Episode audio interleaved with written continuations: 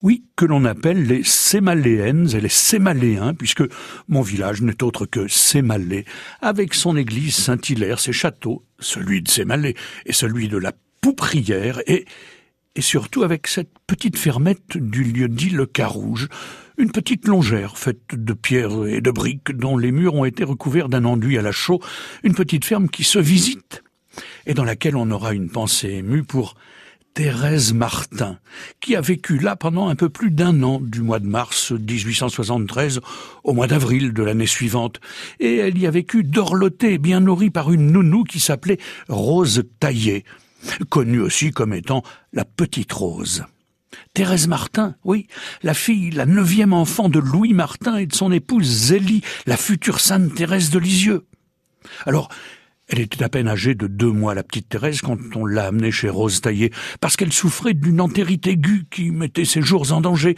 Elle ne supportait pas le lait de sa maman, la fillette. Il a donc fallu lui trouver une nourrice, une plantureuse normande de 37 ans, dont le mari, prénommé Moïse, était journalier. Pour sûr que je vais vous la faire grossir, moi, sourit Rose Taillé, parce qu'il est bon, mon lait. Vous le savez bien d'ailleurs, puisque vos deux aînés n'ont pas eu à s'en plaindre. Et elle ne sera pas perdue, votre Thérèse, puisque, comme je viens vendre mon beurre et mes volailles tous les jeudis sur le marché d'Alençon, je l'emmènerai avec moi, vous pourrez venir l'embrasser.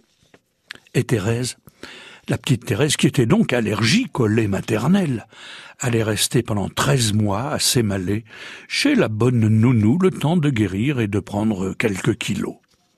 C'est donc dans cette petite maison qui a été joliment restaurée, hein. une maison avec sa grande pièce à vivre près d'une cheminée, avec une petite chambre, une grange et des outils d'époque, une cave, un puits, un four à pain, bref, une petite maison meublée comme pouvait l'être, une modeste ferme de 1873. C'est donc dans la maison de Rose Taillé que le bébé Thérèse a manifestement fait ses premiers pas. Il y a une plaque aujourd'hui d'ailleurs sur le mur de cette petite maison qui se visite, je vous l'ai dit, une plaque qui indique Maison de la Petite Rose, où s'écoula la première enfance de Sainte Thérèse de l'Enfant Jésus.